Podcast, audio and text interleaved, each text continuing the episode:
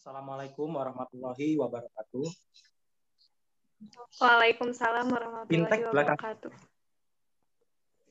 Fintech belakangan ini menjadi sebuah inovasi pada industri keuangan yang memudahkan masyarakat dalam melakukan berbagai transaksi. Hanya dengan membuka aplikasi melalui smartphone, segala uh, aktivitas pembayaran dapat dengan mudah dilakukan. Pada kesempatan kali ini, kita akan membahas lebih dalam mengenai fintech dengan dua narasumber kita, yaitu ada Mbak Laila Firahmawati serta ada Mbak Lili Latifah. Halo Mbak, apa kabar? Alhamdulillah, baik Mas. Bagaimana kabar Mas Rizky? Ya, saya baik juga. Uh, oke, kita ke Mbak Lili dulu ya, Mbak. Uh, bagaimana sih Mbak uh, perkembangan fintech di Indonesia saat ini? Silakan Mbak Lili. Oke, Bismillahirrahmanirrahim. Sebelumnya terima kasih atas kesempatan dan pertanyaannya. Saya mau uh, ngejelasin awal mula gimana sih adanya vintage itu. Jadi vintage itu uh, berawal dari munculnya komputer serta jaringan pada era 1960 sampai 1970 gitu. Nah, dari munculnya uh, komputer ini membuka peluang pengembangan baru terhadap berbagai bidang. Salah satunya pendidikan, ekonomi, termasuk uh, masalah finansial juga. Nah, pada era 1980 banyak banget perbankan di dunia ini yang mulai memanfaatkan sistem pencatatan dana yang dapat diakses melalui komputer. Nah, di sinilah awal munculnya vintage. Nah, untuk di Indonesia sendiri uh, sebenarnya sama aja kayak apa perkembangan di dunia. Jadi uh, ketika dunia masuk mengenal komputer, uh, di Indonesia juga komputer mulai booming tahun ya sekitar 2000-an, terus kayak 2004 ada Facebook dan sebagainya dan sebagainya, mereka juga booming sama gitu. Gitu, Mas. Oke, Mbak. Terima kasih atas uh, jawabannya. Uh, lalu, Mbak, saya juga ingin bertanya, uh, bagaimana, Mbak, tentang regulasi keamanan dari fintech itu sendiri? Oke, uh, untuk saat ini kita harusnya nggak perlu khawatir sama uh, regulasi dan sama keamanan dari fintech atau finansial teknologi karena uh, banyak banget terobosan-terobosan baru yang dikembangkan hingga uh, keamanannya itu semakin ditingkatkan. Untuk di Indonesia sendiri kita punya namanya OJK atau Otoritas Jasa Keuangan. Nah, OJK ini atau Otoritas Jasa Keuangan ini kayak hmm, kalau di makanan BPOM-nya makanan gitu.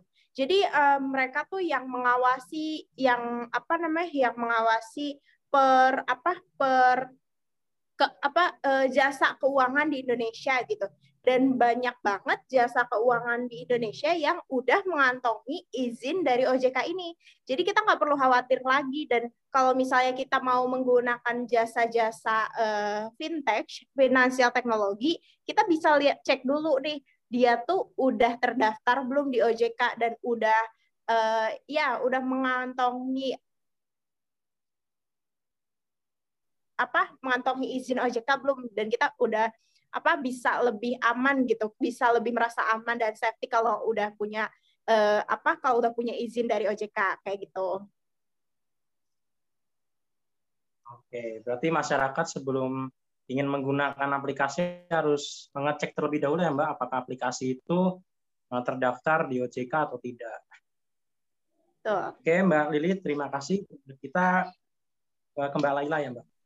Eh, iya. Bisa dijelaskan Mbak mengenai aplikasi pinjaman online itu seperti apa Mbak? Iya. Uh, jadi uh, pinjaman online uh, di Indonesia kan uh, sangat tumbuh dengan cepat gitu ya dalam apalagi dalam dua tahun terakhir. Uh, produknya sangat mudah diterima masyarakat dan uh, tidak sedikit gitu orang yang banyak uh, komentar juga tentang aplikasi pinjaman ini. Nah, uh, apa sih pinjaman online? Apa manfaatnya gitu? Kenapa sih banyak uh, dicari orang-orang untuk uh, melak, uh, apa mempunyai aplikasi ini gitu. Dan apa apa pula juga uh, resiko dan bunganya. Nah jadi dari dulu uh, pengajuan kredit ke bank kan bukan pengalaman yang menyenangkan gitu ya bagi banyak orang. Apalagi kan uh, saat-saat ini karena kan kalau pinjam ke bank itu kan prosesnya lama uh, terus syaratnya banyak dan jarang disetujui gitu. Nah sementara kebutuhan akan pinjaman uh, akan pinjaman di masyarakat ini kan sangat tinggi gitu. Banyak orang yang butuh buat uh, apa uh, terhadap kredit. Jadi buat buka usaha, buat uh, kebutuhan konsumsi dan dan lain-lain gitu.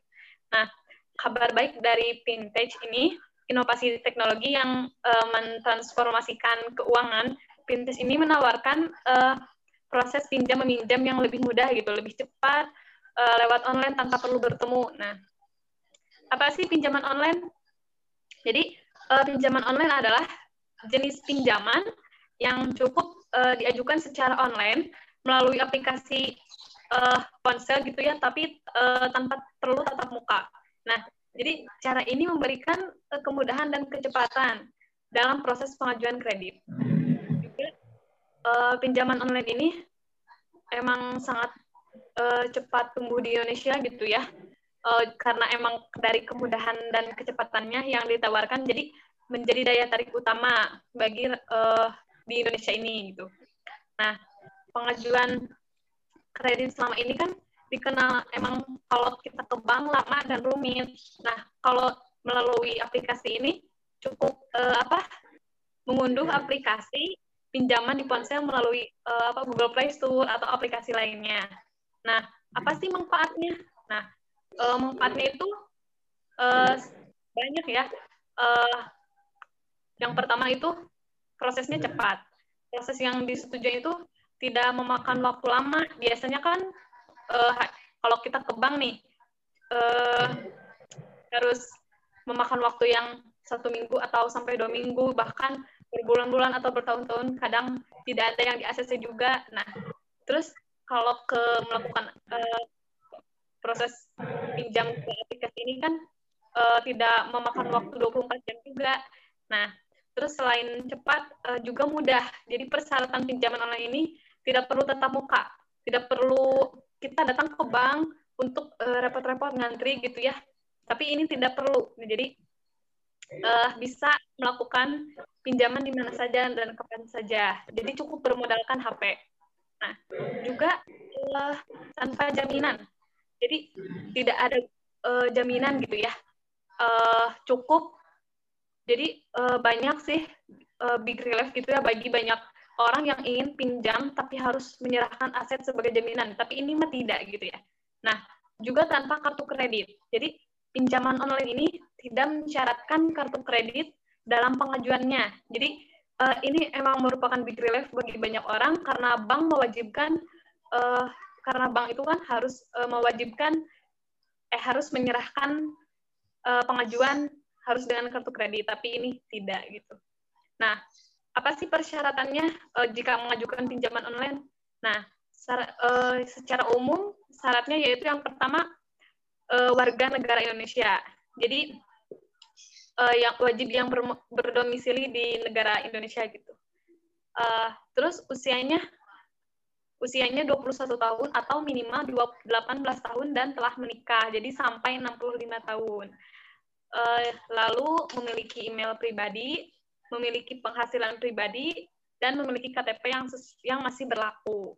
Juga memiliki akun bank sesuai dengan KTP. Dan yang terakhir memiliki dokumen wajib. Nah, juga uh, selain persyaratan yang di atas, uh, yang tadi saya uh, bacakan ya, uh, juga diperlukan bukti penghasilan. Ya, apa aja sih bukti penghasilannya? Jadi bukti penghasilannya itu uh, yang pertama bisa slip gaji, uh, rekening bank atau rekening listrik uh, dan juga PAM, NPW, NPWP dan juga pajak. Nah, sekarang kan lagi boomingnya ya online-online. Nah, apalagi yang memiliki akun e-commerce gitu ya seperti Shopee, eh, Shopee, Tokopedia, Lazada, uh, Bukalapak, Bukalapak dan lain-lain juga uh, memiliki akun ojek online seperti Gojek, Grab, Maxim, dan lain-lain. Nah, di sini juga uh, pinjaman online ini mengguna uh, apa? Hanya untuk pengusaha gitu ya, pengusaha online dari seluruh platform e-commerce, sosial media, hingga pengusaha di platform transportasi online dapat mengajukan pinjaman modal usaha. Nah, uh, jadi hanya KTP dan rekening koran selama tiga bulan terakhir saja. Jadi jika usaha dalam bentuk PT atau CP persyaratan yang dibutuhkan dibutuhkannya jadi hanya KTP pemilik usaha, rekening koran selama tiga bulan terakhir serta akta perubahan terbaru. Uh, seperti itu, Mas Rizky. Oke, baik. Terima kasih Mbak Laila telah menjawab pertanyaannya. Uh, kita pindah ke Mbak Lili lagi ya Mbak. Uh, fintech ini kan uh, erat kaitannya dengan bank digital ya Mbak. Uh, boleh dijelaskan apa sih itu bank digital dan bagaimana perkembangannya Mbak? Silakan Mbak. Oke, terima kasih. Uh, seperti yang kita tahu, sekarang kan perubahan uh, dari waktu ke waktu semakin cepat, begitu juga teknologi yang berkembang saat sangat pesat ya. OJK sendiri menjelaskan bahwa uh, layanan fintech atau uh, perbankan digital itu adalah layanan atau kegiatan perbankan dengan menggunakan sarana elektronik atau sarana digital milik bank.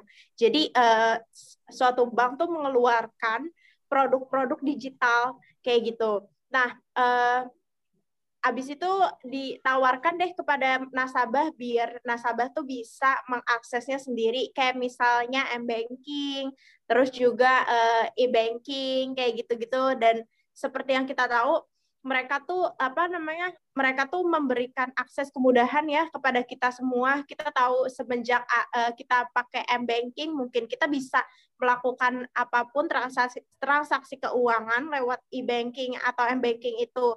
Kayak misalnya Mas Rizky nih uh, bayar UKT kayak gitu. Sekarang tuh bisa banget um, bayar UKT lewat uh, m-banking tinggal pijit-pijit aja terus UKT kita udah kebayar gitu bisa buat bayar sarana pendidikan token listrik bahkan pulsa bahkan jadi eh, kerasa ya teknologi yang berkembang itu memudahkan kita banget gitu. Gitu sih mas. Saya juga ingin bertanya nih mbak Ali uh, dari tahun ke tahun kan pengguna bank digital di Indonesia kan semakin meningkat ya mbak. Uh, menurut mbak Lili sendiri apakah Eh, bank digital ini berpotensi akan menggantikan bank konvensional di masa depan. Silakan, Mbak.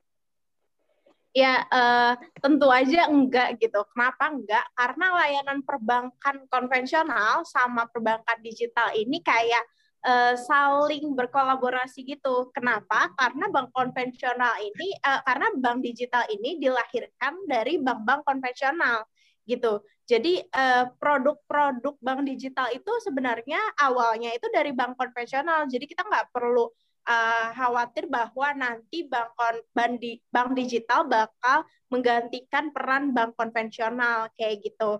Bank bank di bank konvensional tetap bakal bisa eksis gitu, nggak akan kalah atau turun pamornya. Kalau misalnya bank konvensional mau me, apa mau terus beradaptasi dengan semua perkembangan zaman ini dan semua perkembangan teknologi ini dan uh, mau terus berusaha menghasilkan kreasi-kreasi yang baru kayak yang sebelumnya mereka hasilkan gitu kayak m-banking tadi, e-banking tadi kayak gitu-gitu dan segala kemudahan-kemudahan untuk transaksi keuangan. Jadi eh, nggak uh, bakal pamornya nggak akan turun kecuali uh, kalau mereka mau stuck di situ-situ aja gitu.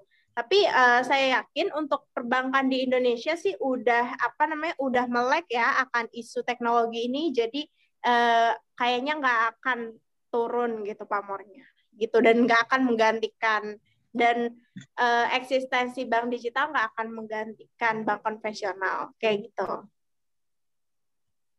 Oke, ini sangat menarik ya pembahasan dari kedua narasumber kita bahwa saya pun sempat tertarik dengan fintech ini sendiri apalagi ada bank digital yang nah, dari tahun ke tahun memang mengalami peningkatan bahwa kata Mbak Laila juga bahwa uh, dengan adanya aplikasi online ini mempermudah ya mempermudah masyarakat dalam melakukan uh, berbagai transaksi dengan syarat yang mudah juga. Oke, terima kasih Mbak Lili. Saya kembali ke Mbak Laila. Uh, seperti uh, beberapa bulan kebelakangan ini ada isu yang mengatakan bahwa BI akan menerbitkan tentang rupiah digital ya, jadi kayak mata uang digital gitu ya Mbak.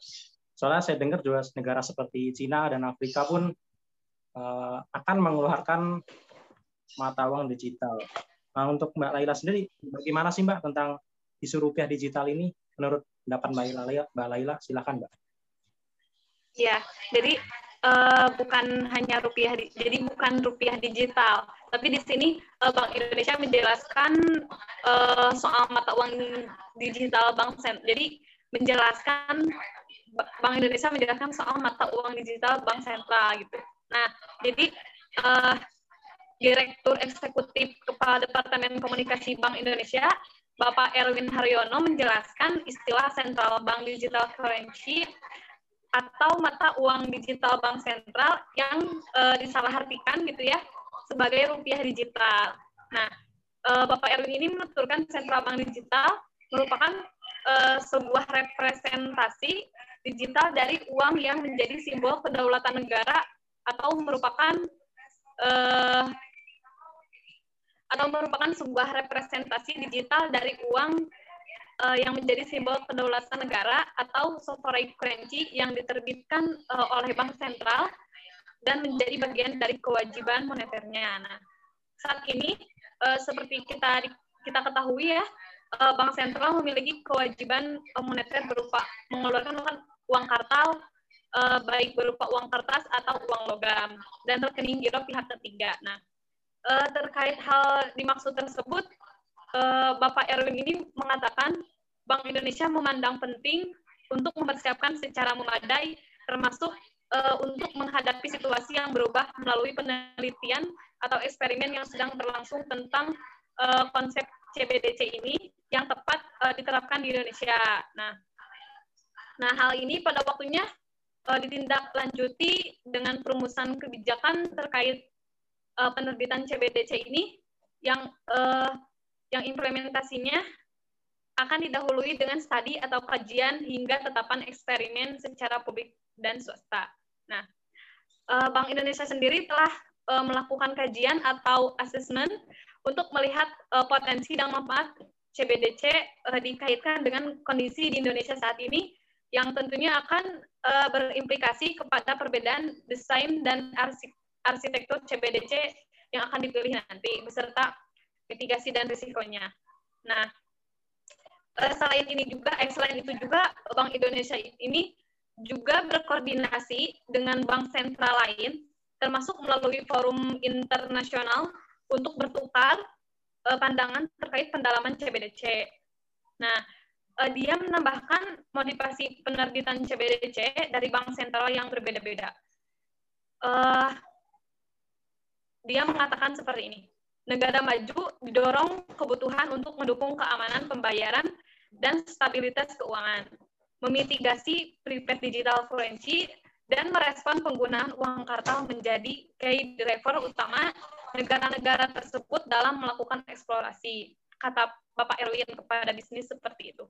Nah, uh, sementara itu bagi negara berkembang penerbitan uang digital dipengaruhi faktor uh, untuk memperoleh efisiensi sistem pembayaran domestik dan keuangan uh, in inklusif serta memitigasi shadow banking. Nah, Bapak Erwin juga mengungkapkan uh, Bank Indonesia baru saja melakukan regulatory reform di bidang sistem pembayaran untuk menata kembali struktur industri uh, sistem pembayaran atau SP dengan pendekatan yang bersifat prinsipil. Seperti itu, Mas Rizky. Oke, baik Mbak Laila telah menjelaskan mengenai isu rupiah digital ini bahwa ini hanya sebuah kesalahpahaman bahwa bukan rupiah berbentuk digital tapi hanya sebuah representasi uang sebagai simbol kedaulatan negara. Terima kasih kepada Mbak Laila dan Mbak Lili karena keterbatasan waktu. Jadi kita cukupkan pembahasan kali ini. Eh, terima kasih telah bergabung di podcast ini. Terima kasih Mbak. Iya, sama-sama. Ya, terima kasih juga kepada Ya, terima kasih juga kepada seluruh tim yang telah bertugas. Saya Rizky Mabruri selaku moderator pamit undur diri. Wassalamualaikum warahmatullahi wabarakatuh. Waalaikumsalam warahmatullahi wabarakatuh. Terima kasih Mbak Lili dan Mas Rizky.